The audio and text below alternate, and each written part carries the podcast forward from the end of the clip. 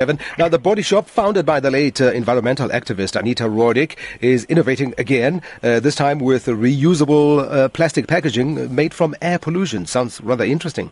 Yeah, so actually, Ernest, we've covered this technology before, so we're just giving a progress uh, update here.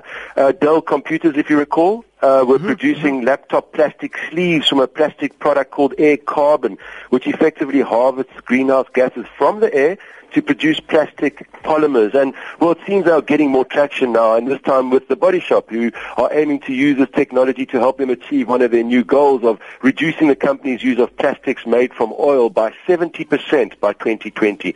So, and part of this is to replace the fossil fuel-based plastic containers for their popular body butters with plastic from greenhouse gas emissions, more specifically methane emissions, which eliminates, which if eliminated is even more significant given that methane is about 23 times more uh, uh, impactful negatively on global warming than CO2s. Now, Newlight Technology is the company that has come up with this wonderfully innovative technology, and they're harvesting this methane from farms and natural gas refineries, and they put these gases into 50-foot reactors where enzymes absorb absorb the carbon and the oxygen and rearrange the particles into solid plastic, which is then shaped into these uh, uh, um, body rub containers. So we have discussed ad nauseum, Ernest, about the multiple negative impacts of plastic pollution in our seas and land. So the question for Body Shop is what happens to the plastic after its use. So their strategy around this is to incentivize their customers to return the tubs when they're done and need more product. And,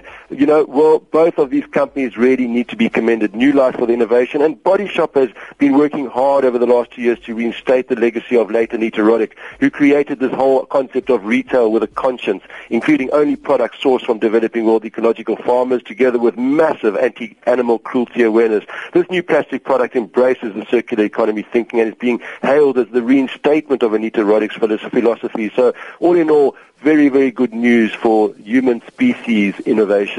All right, we'll leave it on a good note for a change, Kevin James. We'll chat again next Wednesday. Take care to you and the team, man. All right, Bye-bye. fantastic. Kevin James, regular guest here on the Drive Time Experience from GCX Africa.